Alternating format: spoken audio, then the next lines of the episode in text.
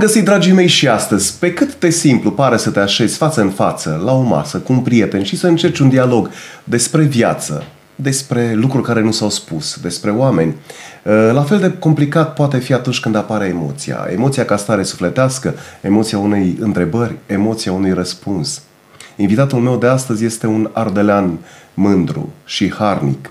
Un om despre care am doar cuvinte de laudă, pentru că îl cunosc personal și pentru că îl pot numi cu dragă inimă prieten. Un om care are emoții și dă emoții. Un om care însuflețește locurile uh, pe, pe unde merge și eu am emoții la rândul meu și nu vreau să, nu vreau să uh, nu vă arăt acest lucru. Și aș mai spune că este un artist pe care haina populară l-a făcut om mare. Față în față cu mine astăzi este Radu Ciordaș. Bine ai venit! Bine te-am găsit, Rareș. Cum arată emoția la Radu Ciordaș? Uite așa, ai văzut, am rămas fără glas. Atâta laudă din prima, deja mai luat în voleu. Dacă nu ar fi lucruri de spus despre tine, lucruri bune, probabil că noi astăzi nu ne-am fi întâlnit. Probabil că da, deși o modă acum să nu mai spui lucruri bune astăzi despre nimeni. Și chiar e o modă. Cred că nu încercăm să fim la modă, cred că Corect. încercarea noastră de, e de a uh, înainta cu normalitatea. Oare cum arată normalitatea? Asta e din, greu, din ce în ce mai greu cu normalitatea, dar într-adevăr este lăudabil că încercăm să, să ne menținem în parametri, ca să zic, și să mergem cu normalitatea, să fim normali, să mergem înainte, să fim oameni, oameni. Eu cred că asta înseamnă să fim normali, să fim oameni. Când ți-ai dat seama că tu ești un om care poate să facă multe lucruri și ai început să faci aceste lucruri? Când ți-ai dat seama că tu ești propriul tău stăpân? Deci să știi că de foarte tânăr mi-am dat seama că sunt un autodidact. Prin foarte multe încercări ale vieții m- mi-am demonstrat lucrul ăsta și mi-am demonstrat că pot. Și dacă pot, și reușesc. Și am putut și am reușit. Ai, Dar o, De mic copil, să știi. ai un parcurs al tău care evident începe, așa cum ai spus, din uh, copilărie, când te-ai descoperit pe tine, ți-ai descoperit uh, talentul, ți-ai descoperit vocația și poate ai început să-ți dai seama cam uh, cât bate ceasul la tine și la cei din jur. O să te întreb așa, de unde vii tu, ca om? Și cine te-a făcut om mare? E, sigur, vin dintr-o familie de oameni normali, simpli, parte din ei ardeleni, respectiv tata, mama mea bucureșteancă de pe Doamnei, adică sunt puțin și bucureștean. Unii zic că mai mult, partea mamei contează ci că mai mult, deși eu sunt zălăvan născut la Zalău, e, sunt cel mai mare copil dintre cei patru copii ai părinților mei, suntem doi băieți și două fete, am fost, pentru că una dintre surorile mele, mele a decedat. Uh, Ce să spun, am umblat foarte mult, după ce m-am născut la Zalău, am umblat foarte mult, pe cam prin toată Transilvania, pentru că părinții mei lucrau în șantier pe vremuri, la trustul de construcții industriale și uite așa am luat Ardealul în piept și am cam cutreierat prin Transilvania. Deci vin din Zalău, din Sălaș, din țara lui Țucutea. Acolo m-am născut, acolo am văzut lumina zilei, acolo am învățat să... Uite, e o chestie haioasă, tata îmi povestea că atunci când m-am născut, știi, foarte rău, o duceau cu apa prin zalău, cu apa potabilă. Și când m-am născut și apoi o vreme îndelungată după, nu știu acum cum stau pe acolo cu apa, dar atunci stătea foarte rău cu apa și tata venea de la Horincie, de la Kazan, de la Pălincie, cum a făcut pălinca și au dus două găleți de pălincă și le-au pus între uși, cum erau e, uși duble. Și s-a întins câteva ore, urma să mă ducă la botez. Și noi stăteam în spatele catedralei din Zalău, aveam casa. Și când m-au luat, m-au dus la biserică, în loc de apă era pălincă. Tata, cum era tâlburat după stat o noapte la pălincie, au turat în criștealniță o găleată de pălincă. Părintele a zis, bădiucă, dar pe asta e pălincă. Botează la mucă și asta e de la Dumnezeu. Da, deci o amintire faină care tata mi-o spunea mereu că eu la 20 de ani încă nu beam pălincă și zic, cum Dumnezeu nu bei pălincă, că ai fost botezat în pălincă. Probabil mi-a fost destul atât. Unde este acum acasă pentru tine? Când spui mă duc acasă, unde este acasă? Deci acasă este acolo unde sunt ai mei și unde este familia mea totdeauna, pentru că fiind împărțit între București și Ardeal, uh, totdeauna mă duc acasă, când sunt la București și spun mă duc acasă, mă înțeleg oamenii că mă duc acasă în Ardeal. Când sunt în Ardeal și spun mă duc acasă, știu că voi veni la București. Ar spune ardelenii despre tine că ești un bucureștean părât sau bucureștenii că ești un ardelean părât? E o expresie folosită des. Nu, ai să râzi, dar sunt de foarte mulți ani în București și nimeni nu credea că mama mea măcar este bucureșteancă sau că eu am lucrat atâția ani în, în București. Ai ținut ascuns asta sau nu, nu s-a vorbit? Se știa că muncesc în București, dar având în vedere dialectul pe care mi l-am păstrat foarte bine și vorba neaușe zonală, n-ai fi zis că aș fi trăit atâția ani în București fără niciun efect negativ sau pozitiv lingvistic vorbesc aici. Și toți mă consideră, deci dacă stau cu cei din București la masă, sigur, răducul al nostru de la București. Când mă duc uh, acasă, răducul nostru de la țara lui Țucutea. Deci mă simt acasă și la București la fel de bine ca și în Ardeal. Să știi, am un confort foarte bun și la București și acasă în Ardeal. Ești un om mereu cu zâmbetul pe buze, mereu cu ceva nostim de spus, mereu cu un ban pregătit, nu te iert nici astăzi, dar nu chiar în momentul ăsta. Ești un om bogat în prieteni. Da. Având atât de mulți prieteni, vreau să te întreb, cum arată prietenia? Prietenia este, cum să spun așa, o... Un Ești tu mai mult prieten pentru alții decât alții pentru tine? Sau vă întâlniți undeva la jumătate de drum? Deci, ca să fiu foarte sincer, cred că sunt un pic mai mult prieten eu, dar până în final ne întâlnim pe drum și după asta ne contopim, pentru că prietenia nu poate să vină numai dintr-un sens, trebuie să vină din ambele sensuri și trebuie să se întâlnească undeva la mijloc ca să fie sinceră și dezinteresată în final. Adică trebuie să avem niște obiective comune, niște preocupări comune, niște, adică ceva care să ne țină prieteni. Nu putem fi prieteni numai așa că vrem să fim prieteni. Asta e o părere. Întotdeauna eu sunt prieten cu cei pe care îi simt, sufletește în primul rând că pot să fiu prieten cu el, adică am ce să învăț de la el, am ce să dau de la mine și la un moment dat putem să ne petrecem o bucată de timp împreună în diferite, știu eu, locuri în lumea asta, unde să ne simțim bine cu toții din punct de vedere al omeniei, a ceea ce înseamnă o adevărată prietenie, sinceră, cum am spus, dezinteresată. Este omenia despre care vorbește o, o virtute pe care o ai de la naștere sau este o, o valoare pe care o întreprinzi în lume, în societate, crescând frumos. Ai o definiție a omeniei?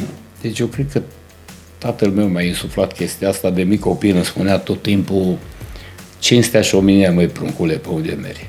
Să n-aud o vorbă legănată după tine. Dacă îți arăt cartea mea de vizită, îți arăt că, uite, veni vorba despre cam cum arată cartea mea de vizită. Toată lumea îmi cerea carte de vizită și cum am lucrat eu prin niște ministere pe aici, zicea domnul Radu, dar nu scrie nimic aici, ministerul, pe tine ce te interesează? Un număr de telefon și un mail. Probabil ca să putem comunica. Așa arată cartea mea de vizită. Aș vrea să arăt această carte de vizită. Așa arată cartea de vizită a lui Radu Ciordaș. Scrie cu litere mari om. Spun asta pentru că Îți dau dreptate, ai ales cea mai bună formulare. O să păstrez cartea asta de vizită. Te rog Bucuros că astăzi invitatul meu este omul Radu Ciordaș. Crezi că, dincolo de zâmbete și de lucrurile care, uh, despre care vorbești cu mândrie și cu bucurie, crezi că viața ta a încercat? O, da, din belșug, clar. Așa ca pe oricare, pentru că, în primul rând, uh, problemele pe care le ai tu, sau le-am avut eu, sau le am, nu trebuie că știu eu, aruncate în lume. Bă, uite ce probleme am eu și să vadă toată lumea ce probleme am eu. Voiam să te întreb asta. Ești un om care vorbește despre problemele lui? Nu prea. Și dacă vorbesc când mă deschid, trebuie să fie un apropiat, într-adevăr, trebuie să fie un prieten al meu care îi spun sau pentru care simt o apropiere prietenească. Nu pot să spun oricui cam ce am eu suflet sau cam cu ce mă confrunt, sub nicio formă, clar. Există o stare sufletească pe care o avem cu toții. Atunci când uh, avem probleme, uh, probabil că uneori simțim nevoia să le împărtășim din dorința de a ne face auziți, de a ne face înțeleși, uh, de a căuta soluții la problemele pe care le avem. Nu ai simțit niciodată acest lucru că împărtășind durerile tale uh, poți găsi alinare, soluții? Ba da, dar trebuie să fii foarte atent. Încotro merg declarațiile tale, ca să spun așa, cu ghilimele de rigoare, adică nu oricine poate să, să fie la primire, ca să mă exprim mai plastic așa, deci trebuie să, interlocutorul tău trebuie să fie un om care primește cu sufletul ceea ce îi spui. Și te înțelege. Și te vede în întregul tău, nu te vede doar în colțuri. Asta e părerea mea. În momentul în care te vede rotund și simte la fel ca tine, rezonează cu tine, atunci da. Este o, o, o, o refulare și pentru tine e pozitiv, că refulezi și te liniștești și te ajută chestia asta. Dar dacă din nefericire ai un interlocutor și din greșeală te-ai expus, că deja e o expunere, nu mai este o, știu eu, o destăinuire. o destăinuire, deja eu cred că acolo e o problemă și ai făcut o greșeală, că ți-ai dat drumul. Până ca să vorbim despre cel mai frumos, sau cel mai frumos moment al vieții tale, aș vrea să-mi vorbești despre cel mai urât sau neplăcut moment prin care a trebuit să treci. Și cum ai trecut? Și ce ai făcut? Hmm. Deci, cel mai neplăcut n-a fost de mult. Cam anul trecut am fost diagnosticat cu o boală urâtă. Clar că în momentul când ți se spune că ești pe marginea grupii, nu poți să ai decât în primă fază îți trece toată viața prin față, așa scurt, momentele importante din viață și realizezi că trebuie rapid ca să-ți faci ordine în viață, ceea ce mie ca militar prin structură nu mi-a fost greu ca să mă organizez rapid într-o jumătate de zi și să-i spun neveste mi cum stau lucrurile, dar totodată a trebuit să mă recalibrez ca eu să fiu cel mai puternic dintre toți din familie, nu? Și sigur, după ce mi s-a dus la cunoștință ce și cum, am luat poziția militarului, da, și cum acționăm. Nu putem sta ca dușmanul să ne cotropească, nu? Mi s-a spus ce cum, am luat poziție, am trecut prin sala de operație, s-a terminat cu bine, deși nu toată lumea era convinsă că se va termina cu bine, dar cum Dumnezeu mă iubește.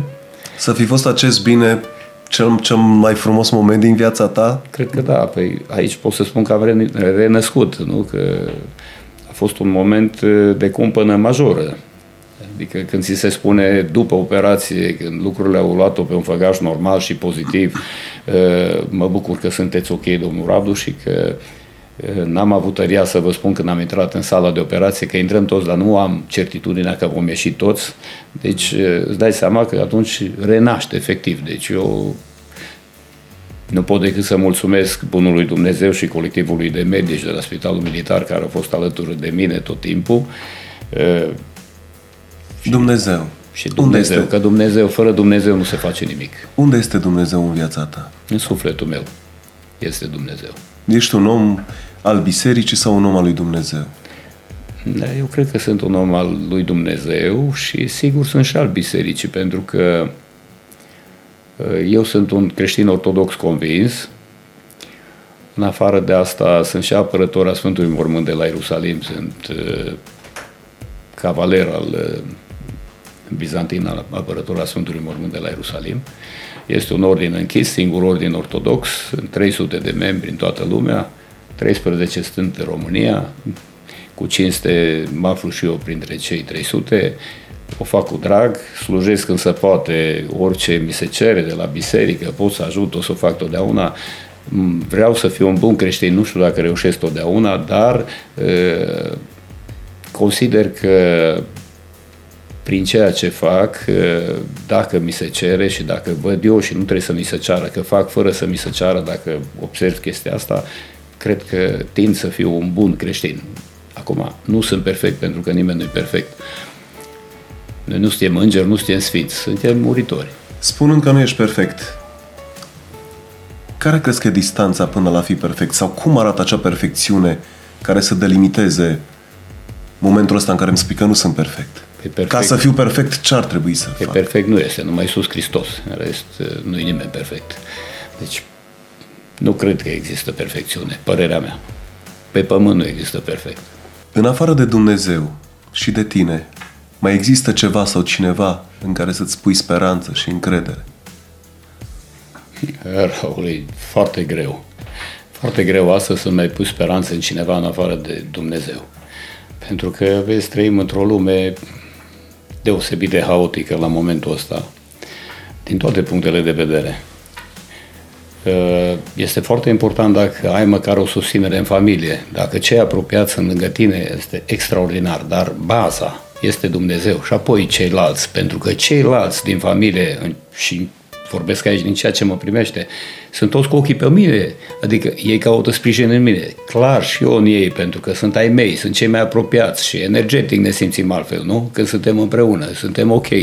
Dar având în vedere că și cum îmi spui, trebuie să avem încredere în cine putem avea încredere astăzi și în cine putem avea bază. Numai în Dumnezeu și în ceea ce putem face noi. Dacă îți găsești un prieten în care să spui o bază, asta înseamnă iar un miracol dumnezeiesc și trebuie să-i mulțumim tot lui Dumnezeu că ne-l dă și-l avem lângă noi și știi, bă, uite, sigur pot să pun bază pe Raul, cu el mă pot duce, o rezolv cu Raul. Este o, un miracol ca să spui astăzi că, uite, pot să pun bază că mă ajută cu tare, să o rezolv și o rezolv cu el. Este extraordinar. Crezi în iertare? Da, tot timpul. Tot timpul cred în iertare, cred în a doua șansă, în a treia, în a cincea, în a zecea. În a doua și a treia șansă care ți se acordă ție sau pe care o acorzi tu altora. Și eu foarte pot să acord. important. Și eu pot să acord, am aceeași uh, cădere, să acord șansă, pentru că uh, omul este supus greșelii. Ești și un om care își recunoaște greșelile? Da, totdeauna. Le conștientizează? Da, eu le conștientizez, le recunosc. Sigur, asta nu înseamnă că nu le mai repet. Dar... Care este cea mai des repetată greșeală? A mea? Conștient. Conștient sunt foarte încăpățânat, greșesc foarte mult în momentul în care mă încăpățânez, știu asta, îmi fac mea culpa și totuși la un anumit timp se repetă. Deși nu e ok. N-a fi asta un atribut, un uh, lucru bun, pozitiv din punct de vedere al deontologiei profesionale și nu mă refer la cea de artist. Câteodată da, câteodată ba dar de cele mai multe ori nu. Adică încăpățânarea, dacă e din punct de vedere profesional și e pozitiv, atunci da.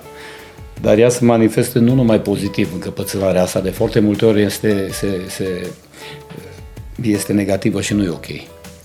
Aș vrea să vorbim despre onoare. Să-mi vorbești despre onoare. Păi, ce să spun, e foarte greu să vorbești despre onoare, exact... Unde se vede onoarea la un om?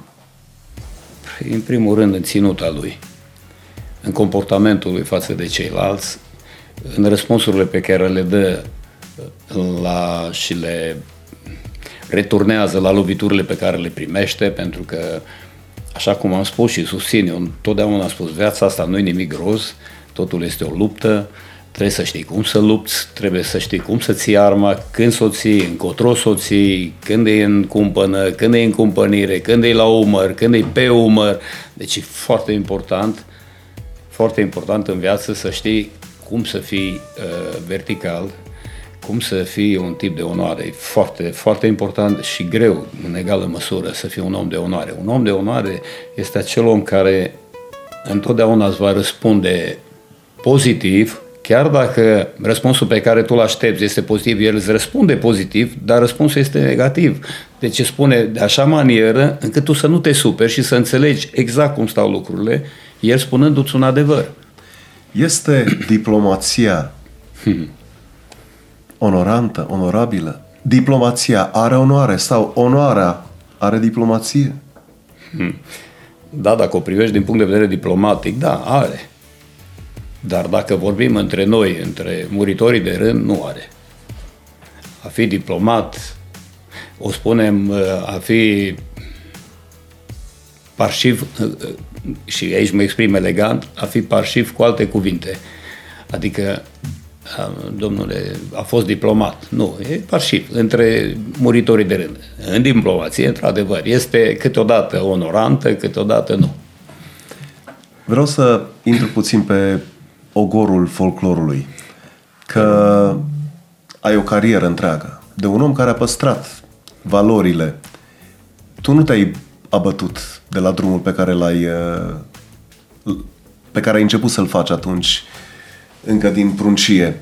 Ai păstrat nealterat, nealterat autenticitatea uh, repertorului tău. Și eu te întreb astăzi, mai reprezintă folclorul românesc, așa cum îl avem acum, omul de la țară?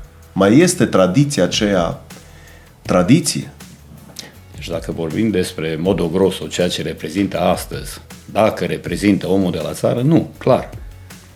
Pentru că uh, am ajuns să cântăm uh, pe mm, ritmuri de manele, doinele. Deja nu mai vorbim de tradiție. De ce crezi că s-a ajuns aici?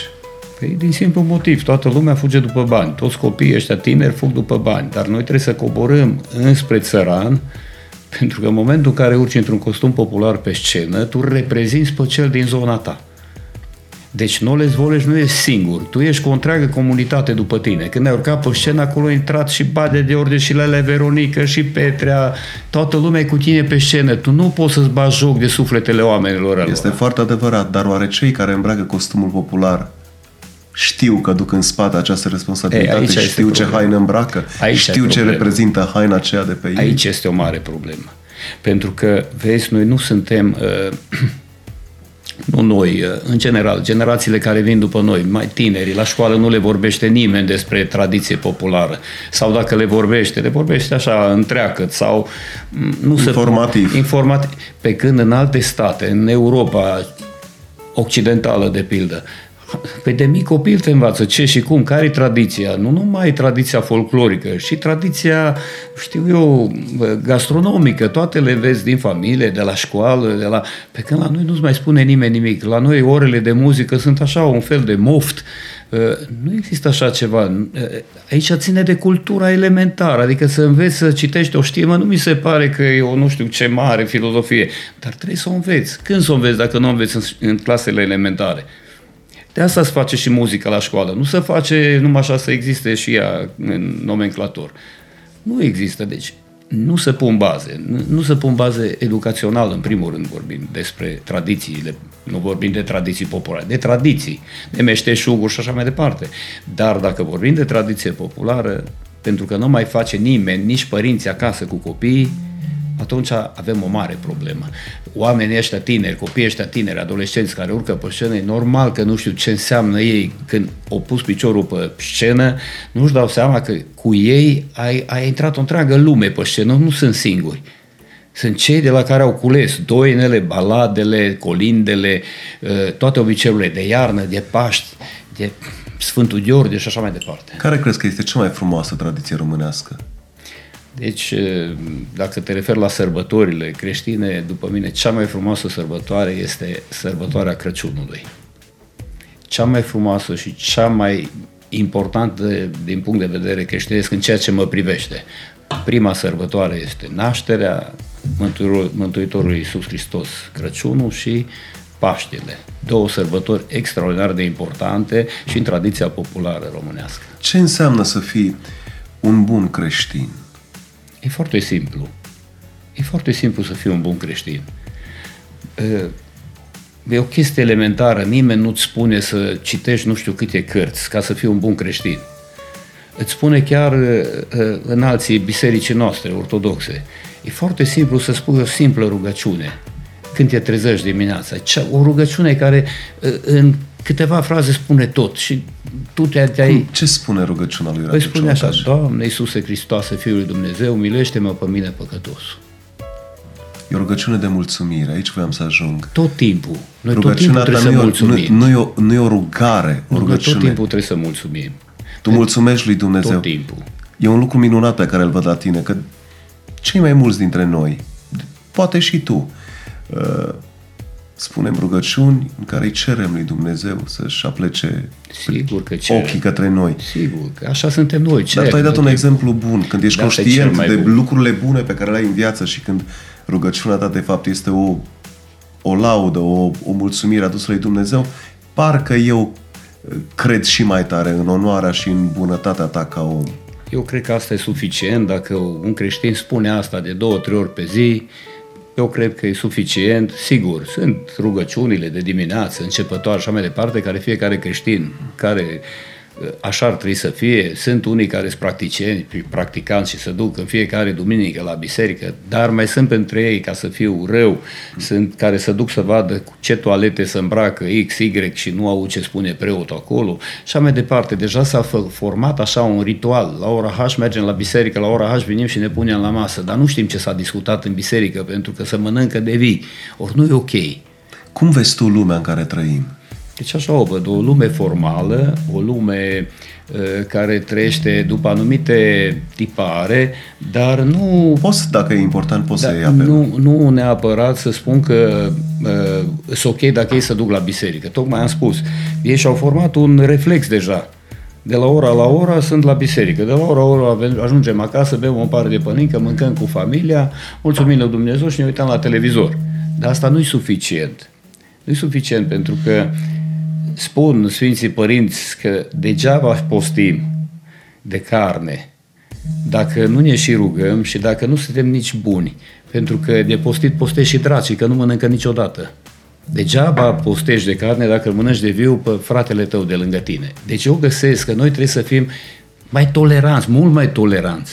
Să fim prieteni toți, să fim, eu mereu le spun și la spectacol, fiți mai buni, iubiți-vă unii pe alții ajutați-vă pentru Dumnezeu, pentru că nu puteți face nimic singuri. Noi nu suntem lăsați pe pământ să facem ceva singuri. Crezi că există vreun sacrificiu uman suficient de, de dureros sau de puternic care să echivaleze măcar o fărâmă din ce a simțit Isus pe cruce atunci când a fost răstignit? Nu, nu cred.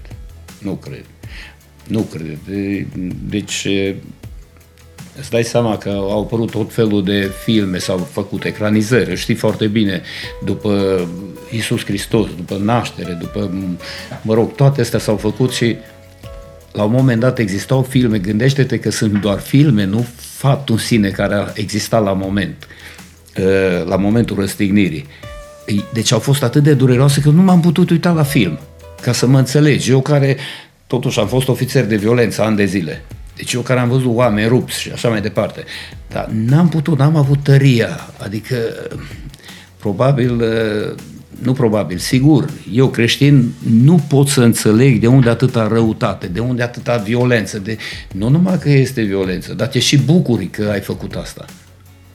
Mi se pare nu animalic, dus dincolo, la extrem. Extrem, deci nu se poate așa ceva. Nu poți tu, om, să faci atrocități de genul ăsta. E dincolo de închipuirea mea. Ce te revoltă cel mai tare? Hm, prostia, fudulia, asta, când ești prost, e și fudul, e și rău, e și urât. Asta, Există leacuri oare? La ăștia? Hm, nu cred. Sapa și lopata. Eu nici nu mă străduiesc, m-am străduit câțiva ani cu lume, să explic frumos, adică am încercat și lumea spunea, mă, nu-ți pierde vremea, Radule, n-are niciun sens, dar spune, mă, dar poate omul nu știe, poate că trebuie ajutat, poate... Ei, m-am lămurit în două, trei situații și nu-i cazul. Radu Ciordaș, contează părerea lumii? Pentru mine? Nu. Ce crezi tu că, virgulă, cred oamenii despre tine? Ei, unii cred așa. Și acum uh, citez cel mai bun dintre, cel mai bun cântăresc dintre milițieni, cel mai bun milițian dintre, milițian dintre cântăreți. Asta este o parabolă. Alții cred așa, bă, noroc cu cântecul, că altfel nu era milițian, sau noroc cu poliția, că nu era cântăreț. Care e cel mai urât lucru care s-a spus despre tine? Păi ăsta este unul dintre cele mai urâte lucruri. Și care e cel mai frumos atunci? Dar eu mai am o vorbă, glaze măcar nu s aude la cer. Ideea este că vorbești despre o persoană cuiva, tu habar n-ai cine este. Mi s-a întâmplat de foarte multe ori. Doar aflând că sunt dintr-o anumită zonă, apoi îl cunosc, că stătea acolo sau nu știu unde stătea și era neam cu nu știu cine. Asta nu înseamnă că cunoști un om. Știi că este o caracteristică a poporului român? Da, că este. Românii, în general, fac lucrul ăsta. Nu vreau să spun că alții n-ar face, dar parcă totuși nivelul de civilizație al celorlalte țări parcă nu se duc chiar în zona asta atât de tare. Adică Deci eu am, am avut uh, în primă fază surpriza și după aia deja eram obișnuit.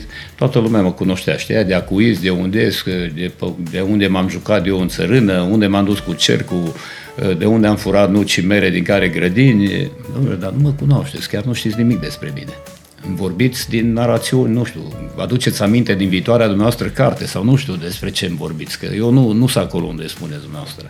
Păi cum, domnul Radu, că eu știu că, da, dar nu știți bine, nu vorbiți despre mine, vorbiți despre un alt Radu dar nu despre mine. Haideți să vă povestesc dacă vreți să mă cum. Sau vă dau un curriculum vitae și îl citiți, îl parcurgeți, vă dau unul mai exhaustiv, vă dau unul mai... Cum vreți dumneavoastră, dar haideți să și tot asta spun, că nu prea mă interesează ce spune lumea, tocmai pe ideea asta. Adică, domne, sunt eu cu viața mea, mă cunosc eu, știu eu cine sunt și revin la faptul că dacă noi nu suntem toleranți, noi nu vrem să fim prieteni, pentru că dacă nu ești tolerant, n-ai cum să fii prieten. Toleranța asta înseamnă până la urmă să înțelegi și să accepti sau doar să accepti ceea ce vezi. Nu, trebuie să înțelegi și să accepti. Ce facem cu cei care înțeleg și totuși nu accept? Nu acceptă. Mai sunt toleranți? Păi nu prea sunt toleranți. Pentru Pe... că mă uit la tine, te ascult, te înțeleg și te accept. Cred că mă numesc că sunt tolerant, dar dacă mă uit la tine și te ascult și te înțeleg și nu te accept, păi n-ai ce să fii tolerant. Pentru că asta înseamnă toleranță. Domnule, uh, depășește granițele înțelegerii, al exact. înțelege pe cel deci, de lângă tine. Deci trebuie să, să fim toleranți, pentru că nu putem altfel. Uite, îți dau un exemplu. Eu am prieteni foarte mulți, foarte mulți prieteni și sunt bogat. Eu spun că sunt un om bogat, că am foarte mulți prieteni. Și chiar uh, unul dintre colegii mei, uh, care este cavaler al vinului, la scaunul Silvania. La, Vreau să vorbim și la, despre asta, dacă ai subiectul. Uh, și un prieten deosebit, un om de mare caracter și îmi spune, zice, știu, Radule, că zice, nu sunt foarte comod pentru toată lumea. Câteodată nu mă suport nici eu.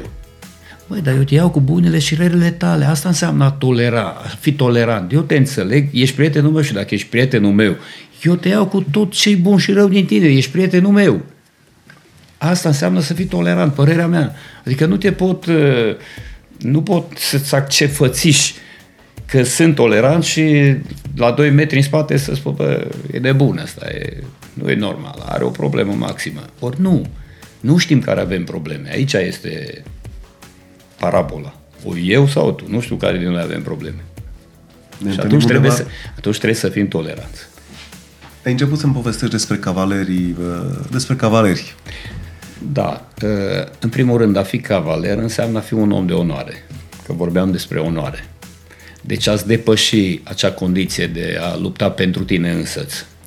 Și când deja te gândești la alții și la binerea altora și la binele comun și la uh, cum să faci bine și cum să nu superi pe nimeni și cum să-i aduci lângă tine și cum să aduci pe oameni lângă oameni și să gândească pozitiv și să vadă lumea mai frumos, mai elegant, mai elevat, mai Adică frumos, așa cum ne cere nouă, nouă credința străbună. Cu deschidere. Cu deschidere. Cu bun simț, cu onoare. E, asta înseamnă în primul rând să fii cavaler. Doi, într-adevăr, sunt cavaler al Ordinului European al Cavalerilor Vinului, care este, așa cum spun, un ordin european cu sediu în Eisenstadt, în Austria. Este vechiul ordin al Sfântului Gheorghe de pe la 1270 și după pe la 1305 s-a reînființat, apoi pe la 1400 și o bună bucată de vreme n-a mai, nu s-a mai ocupat nimeni, este un ordin uh, călugăresc și acum 30 de ani cineva s-a gândit totuși că ar trebui reînviat acest ordin al cavalerilor vinului, al onoarei, al demnității masculine. S-a gândit foarte bine, l-a reînviat, avem și noi ordin, avem consulatul României, care e reprezentat de 500 de membri, un ordin serios, reprezentat de oameni serioși, care ne întâlnim cu drag și cu onoare între noi. Avem uh, scaune importante, cum spuneam eu, sunt comandul scaunului Silvania Sălaj, care întrunește aproape 50 de membri, oameni cu diferite preocupări, oameni de afaceri, oameni, oameni care au afacerile lor, au familie, au unii sunt vinificatori, alții sunt cultivatori de viță de vie, alții sunt numai consumatori, care este iar o mare calitate să fii consumator de vin. E o lume mai bună aici, în acest e, Să știi că probabil asta m-a și atras mai mult aici, că aici am găsit, că vorbeam de toleranță, o mai mare toleranță între membrii acestui ordin. Adică să nu crezi că aici nu se întâlnesc tot felul de oameni, nu? Dar există o mai mare deschidere, oamenii sunt mult mai sinceri cu ei, la un pahar de vin lumea se deschide, lumea este altfel, lumea nu mai este atât de sarbădă, ca să-i spun într-un cuvânt așa ardelenesc, devine mult mai dulce, mult mai luminoasă, mult mai frumoasă, de asta să și spune că un par de vin îți face viața mai frumoasă, pentru că indiferent cum va fi, când bei un par de vin, și creierul lucrează altfel. Ce facem cu acea categorie de oameni care, uitându-se la noi, la voi, la unii care au, spun, a, păi dacă aș avea și eu banii lor, și eu aș putea. Păi ce să facem? Pentru că nimeni nu i-a împiedicat să facă și ei ceva. Adică eu cred că în momentul m-am văzut pe mine. Deci efectiv m-am văzut pe mine. Te-ai născut bogat? Păi, am născut și eu bogat ca tine, într-o familie cu patru copii. Chiar? Nu pot Chiar. să... Și eu tot cu patru păi de asta că eu știu că, da, lumea și viața ne-a dus și am trăit cam alături. Eu de la Baia Mare cu părinții ne-am mutat la Câmpia Turzii. Apoi cât e Turda, cât e Câmpia Turzii. Nu uita, că autobuz. nu uita că am făcut culturist la Turda. Eu am fost unul dintre pionerii, pot să spun așa, celor care au ridicat clubul de la Turda în topul național al culturiștilor. Cu Mircea Olteanu, la Timonă. Știm, știm, deci, știm. ideea este că e, noi vorbim și avem niște cunoștințe comune și vorbim de pe teritoriu, adică nu vorbim din basme. Radu N-ai ce să faci. N-ai ce să faci cu ei, pentru că nimeni nu i-a ținut ca să-ți răspund. Nimeni nu i-a da. ținut să nu facă. Dar sunt comozi, ca să nu spun puturoși, le place să privească la televizor, le place să stea cu un par de pălincă sau de vin în față, să vorbească de Raul, să vorbească de Radu Ciorda. Și își hrănesc propria sărăcie. Aici ai marea problemă și nu numai că o hrănesc, dar sărăcia asta se dezvoltă dacă o hrănești. La fel ca și prostia despre exact. care spuneai. Și atunci e mors numai de bine. Cu alte cuvinte, pentru a putea și pentru a avea este nevoie mai mult decât uh, uh, de a sta cu mâna întinsă. Trebuie să faci tu. Cam trebuie să muncești. Cam trebuie să muncești. Și știi cât de mult trebuie să muncești, știi cât de mult trebuie să renunți și la cât de multe trebuie să renunți ca să poți să mergi înainte. Este foarte adevărat. Radu Ciordaș te-aș întreba, care este cea mai revoluționară acțiune pe care ai făcut în toată viața ta până acum? Revoluționară în sensul de revoluție? Nu acel prim lucru care îți vine în, uh, în, uh, în minte și în suflet când spui eu sunt mândru de asta. Pentru că eu și doar eu am putut să fac asta. Hmm. Nu Sau pentru dacă, că am reușit să fac acest lucru. Nu știu dacă am făcut de asta. Am sărit din avion, că am fost parașutist. Am cântat, am dat naștere, nu eu, am contribuit la prunci. M-am făcut cătană, am cântat în multe locuri frumoase, unde n-au urcat mulți pe scenă. Nu pot să spun că am făcut ceva neapărat și altcineva n-ar fi făcut. Și eu sunt... Uh, este modestia. Cred că, cred este că modestia. Sunt normal și așa, între tot cam ce face orice artist solist, am cam făcut și eu și nu pot să spun că am făcut ceva wow față de alții am încercat să mă păstrez și o limită a bunului simț acolo. Printre ele nici n-am vrut să mă remarc foarte tare pentru că nu m-a ajutat nici meseria, nici n-am avut voie să mă prea remarc. Și, și de asta am stat la capac mulți ani și cum am putut, mai la fereală, tocmai că eram cam uh, singurul lucrător operativ din Ministerul de Interne, operativ, nu eram angajat la Ciocârlia, eram colaborator la Ciocârlia și Musa Nolens Volens cântam la Ciocârlia când ni se ordona. Adică nu aveam încotro. Este modestia panajul unui om cu onoare? A, cred că da, unui om cu onoare da. Până la urmă ce înseamnă să fii modest? Deci să ne înțelegem, sunt niște lucruri distincte cu modestia asta. Adică un om modest poate să fie unul care este modest ca și îmbrăcăminte, modest ca și pregătire, modest, dar dacă vorbim de onoarea lui și de ceea ce înseamnă demnitatea lui umană ca modestie, eu cred că e ok. A spune ce știi, ce vrei, ce poți, ce cunoști. Da, e ok. Nu este o lipsă de modestie. Nu, normal. Normal că nu, pentru că ești un om pregătit și ai ce să spui. Sigur că dacă n-ai ce să spui, eh, ca să nu-i spui omului că ești un prost, păi ești cu o pregătire modestă sau eu nu vreau ca să se înțeleagă chestia asta, dar vreau să înțeleagă că nu sunt mai deosebit decât colegii mei. Noi suntem acolo toți, noi formăm o echipă ok, sunt prietenii mei, nu numai cei de la care suntem pe scenă, pentru că ceea ce se vede este una și ceea ce știm pentru realizarea actului artistic sunt echipe întregi săraci care muncesc de nu se poate, sunt cameraman, luminiști, sunetiști, regizori, redactori. Este o armată în spatele nostru, este foarte greu. Este foarte greu să fii artist și este foarte greu să spui că tu ești mai bun decât ăia alți care fiecare să lupte să fie ok, ca să-ți ia să ție actul artistic, nu? Deci n-ar fi ok. Ești un om nu doar căutat, dar și umblat, cum se spune în toată lumea, în toată România. Ai state vechi în politică și în administrație.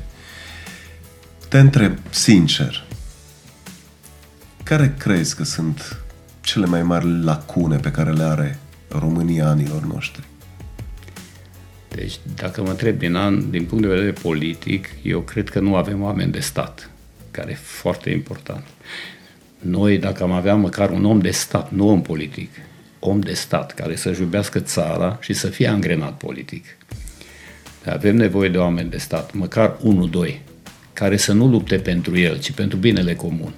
Ori, oamenii noștri politici, nu știu care din ei, adică nu știu, nu l-am, nu l-am văzut eu, nu-l văd. Probabil că este, dar eu nu-l văd.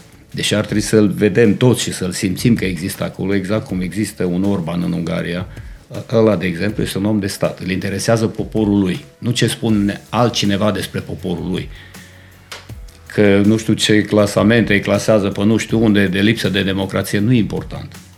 Important este ca poporul meu să o ducă bine. Asta înseamnă ca eu, om politic, om de stat, să-mi duc oamenii la un trai bun, un trai decent, un trai din zi în zi mai bun, pentru că ăsta este scopul numirii mele în uh, Camera Deputaților sau în Parlamentul unui, unei țări. Eu să lupt pentru binele comun, să-l duc pe ăla, să, pe Raul, pe Radu, pe Popescu, pe Ionescu, să-i duc înspre o viață mai bună. Să le creez cadru administrativ și politic de așa manieră încât ei să o ducă mai bine. Ei, familiile lor, copiilor, toată lumea să o ducă mai bine. Să nu vorbești toată ziua despre reducerea pensiilor, alocațiilor. A... Eu am mai spus-o și spun încă o dată. Vorbim de 30 de ani, de rostogălăm bostanul ăla ca și porcul în curte, de uh, pensii și salarii. Domnilor, păi de 30 de ani conduceți numai voi, coșul politic e același indiferent, acum la guvernare și dreapta și stânga, sunt împreună. De ce nu realizează nimic? Pensii, salarii, toate astea. Puneți-le, domnule, cap la cap. Dacă le începeau în 91, nu 90, 92, 93, aveau timp, dar domnule, respectați ceea ce este pentru țară, nu ceea ce este pentru partid. Întrebarea mea este, este dezinteres sau neputință? Deci una și alta. Pentru că unde e neputință apare dezinteresul. Pentru că Uitați-vă cât e de pestriți Parlamentul României. Oameni care au vândut bostani, că vorbeam despre asta. Ieri în piață și astăzi deputați sau senatori. Și fac legi pentru țara asta. Și au făcut facultatea la Vasile Goldiș. Domnule, n-ai un studiu, n-ai nimic. Sunt unii care n-au făcut nimic. Toată viața lor au terminat facultatea, după facultate s-au înscris la master și după master la doctorat. Dar tu n-ai nicio nu știi să muți paharul ăsta din stânga în dreapta fără să-l vezi. Și tu ești în Parlamentul României. Cum poți să ai tu grijă de poporul ăsta? Cum poți să vorbești de alocații de copii și la copii când tu habar n-ai ce la un copil? Cum să faci un copil? Cum să crește? Cum trebuie să ai grijă de el? Ce asistență socială trebuie să-i asiguri? Deci sunt foarte multe lacune aici. Să presupunem că ai fi președinte. Oh. De azi, de mâine care ar fi primele trei lucruri cele mai importante Știi ce se întâmplă? Pe care ai pune accent. Președintele ar trebui să fie de reprezentare, părerea mea. Sau... Președintele ar trebui să, să reprezinte România în relațiile externe. Părerea mea, asta este pura mea părere, simplă. Nu a nimănui, a mea, eu așa gândesc eu. Dacă tu ai avea Dar puterea dacă eu de a aș decide, fi, dacă eu aș fi decident, aș fi un prim-ministru, aș pune accent foarte mare pe educație în primul rând. În primul rând educație. Pe sănătate și pe cultură. Astea sunt trei lucruri foarte educația importante. și cultura, din punct de vedere politic, au fost extrem de neglijate în toate mandatele tuturor. Eu asta spun, Aproape bă. că s-au descurcat dintr-o inerție, dintr-un... Deci nu s-a respectat dacă a fost stânga la putere și a venit cu o propunere și le-a mers și a ieșit ceva, un an, doi. A venit alegerile, ne trebuie o schimbare. S-a schimbat, a venit dreapta, nu-i bun ce ai făcut, o luăm de la început. Păi dacă noi tot timpul luăm de la început, ne-am distrus tot ceea ce înseamnă producție în România. Vă dați seama că noi suntem pe nicăieri, noi consumăm numai și nu mai producem. Noi nu producem elementar, nu mai producem meseriași, noi producem numai ingineri, juriști, psihologi, jurnaliști nu mai vorbesc, că se duc la facultăți de jurnalism în Anglia, că aici în România nu le mai le pute. Și ei Păi, de mă. acolo vin la noi. Păi, și atunci întreb și eu, domnule, e, dacă noi nu avem nicio o axă, nimic pe care să o apucăm, nu ne spune nimeni nimic, e, toată lumea ia hotărâre acolo, să ceartă între ei, nu există un referendum să întrebe, băi, oameni buni, cam ce var sau e, cei care sunt în teritoriu, că au program în teritoriu, senatorii, Dar deputații. este, este pregătit poporul român, știe poporul român de ce are nevoie. Bun, facem referendum. Înțelege tot românul de rând în ce situație este ca să știe ce trebuie să-și dorească. nu înțelege, nu că n-are înțelege cum. lucrul acesta. N-are cum. Dar în primul rând, uitați-vă că nu mai avem cine să muncească în România, că asta e crunt. Nu mai muncește nimeni. E foarte adevărat. Te întreb din punct de vedere politic. Există totuși o luminiță la capătul uh, la capătul uh, tunelului. Există oameni care ar putea fi pregătiți Deci da, și care ar oameni. putea face treabă. Pentru că oameni vocali în politică și în administrație există. Da, dar nu ajunge. Pentru că vocalizele tale trebuie să se bazeze pe o bază de date mult mai consistentă. Adică ești vocal, dar în spatele vorbelor trebuie să ai o bază. Adică când vorbești, să știi că ai cu ce să le acoperi. Pentru că eh, tot declarații politice să nu, adică, domne, venim noi la guvernare și facem și dregem. Și când îl întreb după, zice, păi au fost declarații politice ca să ajungem la guvernare. Pe bun, dar ați ajuns. Adică ce faceți? Ne prostiți așa tot timpul?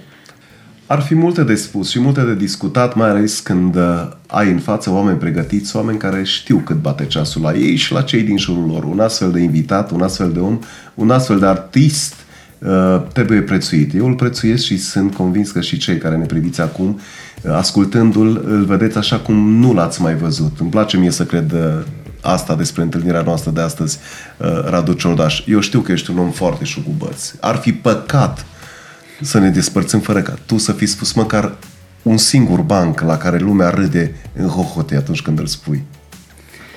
Da, acum sunt oameni care râd la bancuri, dar sunt alții care nu râd. Eu sunt pregătit. Da. Ce că Ion cu Gheorghe se întâlnesc în pădure. Gheorghe s-a dus după o sarcină de lemne. Și la un moment dat îl vede pe Ion cu un dihor în brață. Și ce, băi, dar bine, dar ce faci cu dihorul ăla în brață? Păi vine iarna, mă, vine frigul pentru numele lui Dumnezeu. Vezi că am scump gazul, curentul. Dar ce faci cu dihorul totuși? Păi mi-o pui pe picioare, mă, ține de cap. Mă, dar nu pute, mă. A, pe pute, dar să învață.